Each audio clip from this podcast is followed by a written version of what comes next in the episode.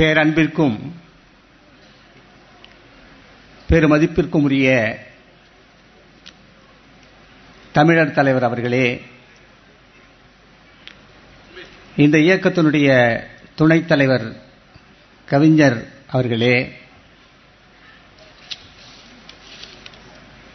தந்தை பெரியார் விருது பெற இருக்கின்ற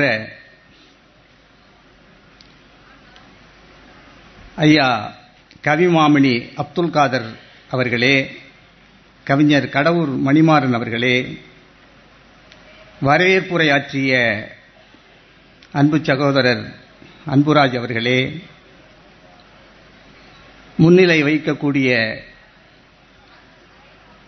அருமை சகோதரர்களே நன்றி உரையாற்ற இருக்கின்ற பொருளாளர் வி. குமரேசன் அவர்களே மற்றும் இங்கு குழுமி இருக்கக்கூடிய அருமை சான்றோர்களே உங்கள் அனைவருக்கும் எனது முதற்கண் வணக்கம். பத்து நிமிடங்கள் ஒவ்வொருவருக்கும் வரையறுக்கப்பட்ட நேரம். இந்த பத்து நிமிடங்களிலே சிலவற்றை நான் அறிமுகம் செய்ய கடமைப்பட்டிருக்கின்றேன். என்ன அறிமுகம்? சில உண்மைகளை அறிமுகம் செய்ய இருக்கிறேன். சில கடமைகளை அறிமுகம் செய்ய இருக்கிறேன்.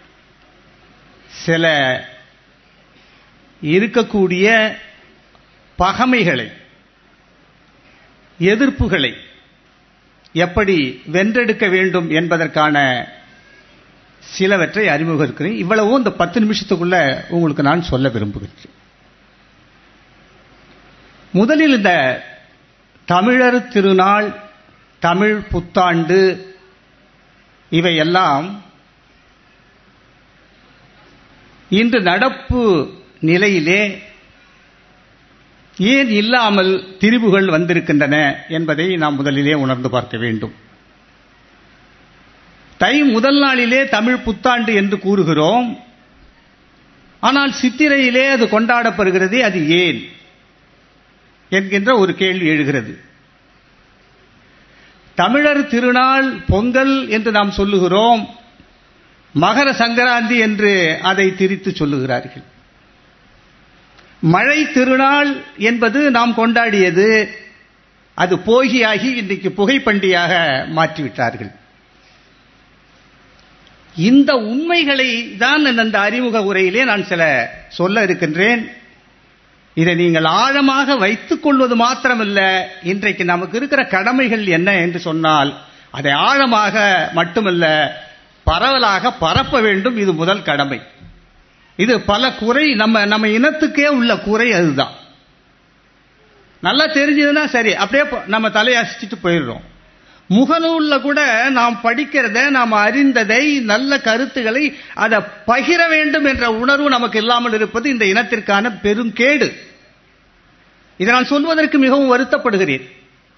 இந்த அறிமுக உரையிலே நான் சொல்ல விரும்புவது இப்படியெல்லாம் சிறந்த இந்த இனம் எல்லாவற்றையும் இன்றைக்கு இழந்து நிற்கிறது. பழம் பெருமை பேசக்கூடாது என்று நினைக்கின்ற நாமே சில பழம் பெருமைகளை சொல்லியாக வேண்டிய சூழ்நிலை இருக்கிறது. காரணம் அப்பதான் நம்ம ஆளுங்களுக்கெல்லாம் கொஞ்சம் சுரணம் வருது.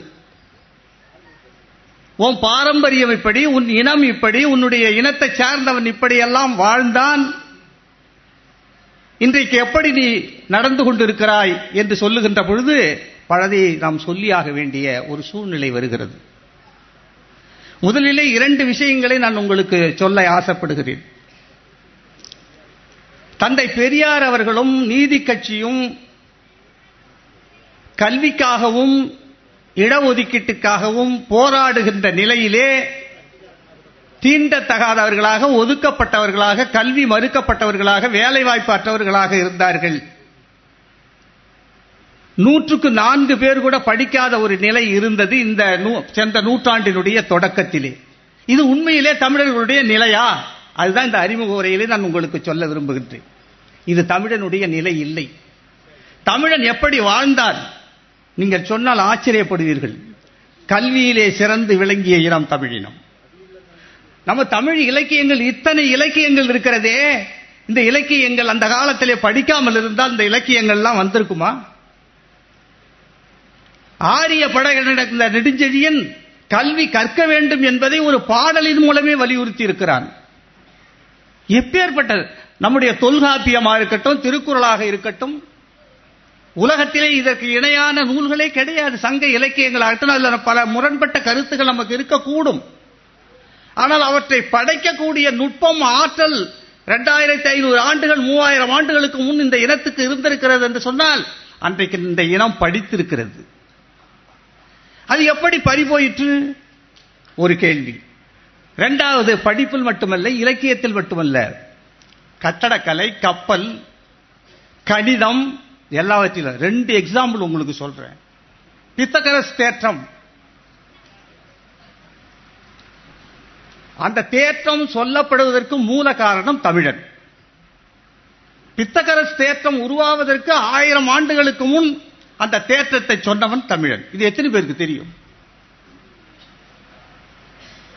கோதையர் என்று சொல்லக்கூடியவர் கணித சூத்திரம்னு ஒரு நூல் இருக்கு.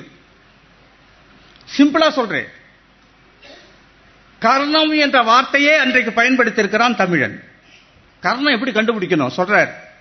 ஓடிய நீளந்தன்னை ஓரட்டு கூறாக்கி கூறதில் ஒன்றை தள்ளி குன்றத்தில் பாதி சேர்த்தால் நீடிய கர்ணந்தாரி பித்தகரஸ் தேற்றம் சொல்வதற்கு ஆயிரம் ஆண்டுகளுக்கு முன் சொன்னவன் தமிழன். என்ன அதனுடைய பொருள்? ஓடிய நீளந்தன்னை முக்கோணம் இருக்கு இல்லையா? முக்கோணத்துல கீழே இருக்கிறது தான் நீளம்னு பேரு. அதை எட்டாக்கணும் அதுல ஒன்ன தள்ளிட்டா மீதி ஏழு. கூறினில் ஒன்றை தள்ளி குன்றத்தில் இப்ப குன்றம்னா செங்குத்து உயரம். செங்குத்து உயரம் எவ்வளவு இருக்கிறதோ அதுல பாதி ரெண்டு அணிச்சுன்னா அதான் தட் இஸ் கால்டு காரணம். இப்ப உதாரணத்துக்கு ஒன்று சொல்றேன். எட்டு அங்குலம் நீளம். அதை எட்டாய்க்கு ஒன்றா தள்ளினா மீதி எவ்வளவு வருது? ஏழு. உயரம் வந்து ஏழு அடின்னு வச்சுக்க இது உயரம் ஏழு அங்குலம் அப்படின்னு வச்சுக்கோங்க. அதுல பாதி மூன்றரை இந்த ஏழு மூன்றை பத்தரை கரணம் பத்தரை. முடிஞ்சு போச்சு. ஓடிய நீளந்தண்ணை ஓரட்டு கூறாக்கி கூறினில் ஒன்றை தள்ளி குன்றத்தில் பாதி சேர்த்தால் நீடிய கர்ணந்தானே பித்தக சேற்றத்திற்கு ஆயிரம் ஆண்டுகளுக்கு முன் சொன்னவன் தமிழன். இன்னொரு செய்தியை உங்களுக்கு சொல்ல வருகிறேன். இது இது கணிதத்துக்கு சொன்னேன். கட்டுமானத்திலே நீங்கள் கடற்கரையிலே சென்று நின்று பார்த்திருப்பீர்கள் கடற்கரை மணலிலே நின்றிருப்பீர்கள். ஒரு அலை வரும். அந்த அலை நம்முடைய காலில் இருக்கிற மண்ணை கொண்டுட்டு போயிடும். அப்ப கால் அழுந்தோம். அடுத்த அலை வரும். இன்னும் கொஞ்சம் மண்ணை கொண்டு போய் அழுந்தும். கல்லணைக்கு அஸ்திவாரம் கிடையாது. எப்படி அந்த ராஜா கட்டினார்? இந்த தத்துவம். இயற்கையை எவ்வளவு கூர்ந்து நோக்கி இருக்கிறான் தமிழன் என்பதை நீங்கள் ஆழ்ந்து சிந்தித்து பார்க்க வேண்டும். அப்படின்னா என்ன பண்ணாங்க சரிங்களா? கல்லணை கட்டும்போது ஓடுகின்ற தண்ணிலே பாறைகளை போடுவார்கள். போட்ட உடனே அது ஓடி அடிச்சிட்டு போகும்போது அது உட்காந்துரும் அப்புறம் அடுத்த லேயர் அடுத்த லேயர் அடுத்த லேயர் அதுக்கு பேர் தான் புதவடை என்று பெயரா தமிழறிஞர்கள் இருக்கிறார்கள். புதவடை. கடைக்கால் என்பது வேறு புதவடை என்பது வேறு.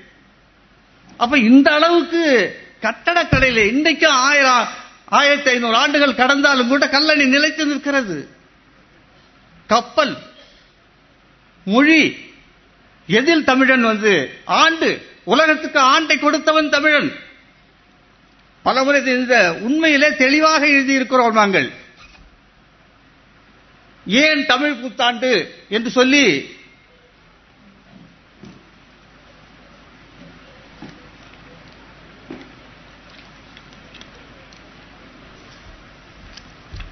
இந்த உண்மை இதழிலே நாம் சொல்லி இருக்கிறோம் அதை அவசியம் படிச்சு பாருங்க. இதே போல சென்ற உண்மை இதழிலே தமிழில் பெயரிட வேண்டும் என்று சொல்லி இருக்கிறோம் அந்த இதழை படித்து பாருங்கள். தமிழன் பெற்ற பிள்ளைக்கு தமிழில பெயரிடுன்னு சொல்ல வேண்டிய ஒரு எவ்வளவு கேவலமான நிலையில நாம் வாழ்ந்து கொண்டிருக்கிறோம் என்பதை நீங்கள் சிந்தித்து பார்க்க வேண்டும். அதே போல நம்முடைய ஆண்டை நாம் கொண்டாட முடியாமல் ஏதோ புராண கதைகளை சொல்லி சித்திரையிலே வைத்த அந்த நிலையை கொண்டாடி கொண்டிருக்கிறோம். ஏன் தை முதல் நாள் கொண்டாட வேணும்? அது ஆழமான சான்று. தமிழன் என்றைக்குமே இயற்கையை ஒட்டியே வாழ்ந்தவன். அப்ப என்ன பண்றா? ஒரு சூரியன் தோன்றி மீண்டும் தோன்றுவதற்கான காலம் ஒரு நாள். ஒரு முழுநிலவு போய் மீண்டும் ஒரு முழுநிலவு வருவதற்கான மாதம் திங்கள். அதனால தான் திங்கள்னு பேர் வச்சான். ஆண்டு எங்கே? சூரியன் வடக்கு நோக்க தொடங்கி மீண்டும் தெற்கு வந்து மீண்டும் வடக்கு நோக்க ஆகக்கூடிய காலம் ஓராண்டு. அப்ப எல்லாமே இயற்கையை ஒட்டி. உனக்கு சித்திரையில் எங்க இருக்கு? சித்திரையிலே சூரியன் தலைக்கு நேராக இருக்கும். தையில தான் இப்பதான் பாத்தீங்கன்னா சூரியன் அந்த நிழல் உங்களுக்கு இப்படி விழும். அப்ப இந்த ஒவ்வொன்றையும் தமிழ் அப்ப கல்வி அறிவியல் ஆண்டு இசை. இன்னைக்கு கர்நாடிக் மியூசிக் வாசிக்கிறான. அது ஆசிரியரே பல கூட்டங்களிலே ஆதாரபூர்வமாக எடுத்து சொல்லி இருக்கிறார்கள் தமிழ் சா- தமிழ் இசை மேதைகள் மூவரனுடைய அந்த இசை ஞானத்தை காப்பீடிச்சது. மருத்துவம்னு எடுத்துக்க போனா சித்த மருத்துவம் தான் சிறந்தது. அந்த சித்த மருத்துவத்தை ஆயுர்வேதம் என்று மாற்றி கொண்டு போய் விட்டார்கள்.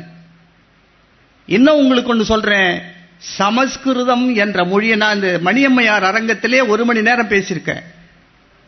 சமஸ்கிருதம் என்பது தமிழின் பிச்சை. தமிழ் போட்ட பிச்சை. சுரம் தூய தமிழ் சொல். அதை ஜான்னு மாத்தி ஜுரம் இவன் அப்புறம் திரும்ப வந்து சுரம்னு ஆக்குறான். நம்மாளு கொஞ்சம் கூட சிந்திக்கிறதே கிடையாது. வடமொழியை தமிழ் படுத்துறேன் இன்னும் அதாவது ஒரு சொல் யாருக்கு உரியது என்று பார்க்க வேண்டுமானால் வேர் சொல்லை பார்க்க வேண்டும். சுரம் சமஸ்கிருதத்தில் உண்டா?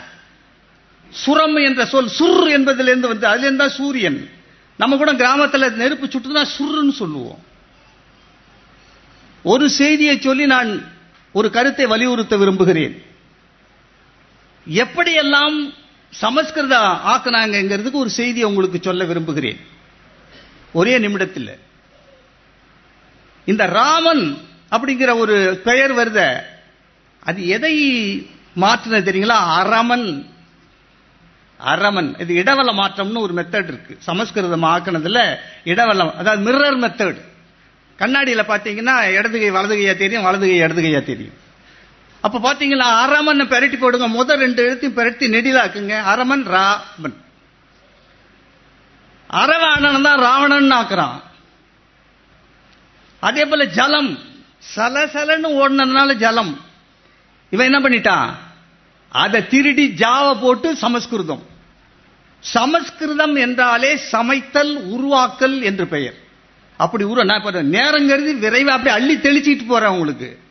ஒரு சில குறிப்புகள் நீங்கள் தெரிந்து கொள்ள. அப்ப இது இது வேண்டாம் ஒரு நாள் முழுக்க ஒரு மணி நேரம் கொடுத்து பேசணும்னா எப்படியெல்லாம் சமஸ்கிருதம் தமிழில் இருந்து உருவாக்கப்பட்டது? அதே போல ஆங்கிலம்.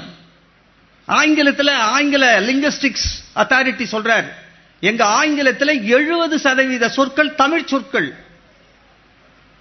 நான் ஒரு எதா உதாரணம் மட்டும் சொல்றேன். Market market market. நீங்க யாராவது தமிழ் சொல்லுனா நம்புவீங்களா?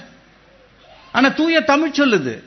என்ன? மாறுகடை அப்படிங்கிறது தான். மாறுகடைனா ஒரு பொருளை விற்று வாங்கக்கூடிய நடக்கிற மாறுகடை. மாறுதல்னா பொருள் விற்றல் வாங்கல் நடக்கக்கூடியது. அப்ப மாறுகடை என்று வந்த பொழுது அந்த இப்ப சைதாப்பேட்டைன்னா சைதாப்பேட் அப்படி அவங்களுக்கு நுழையாது. அப்ப இந்த மாறு கடைய மார்க்கெட் அப்படின்னா. இப்படித்தான் ஆங்கிலத்திலே அதே போல ஹோல் ஹல் கல் கல் கல் கல் எடுத்தல் துளையிடுதல் அதுல இருந்து வந்தா ஹோல்.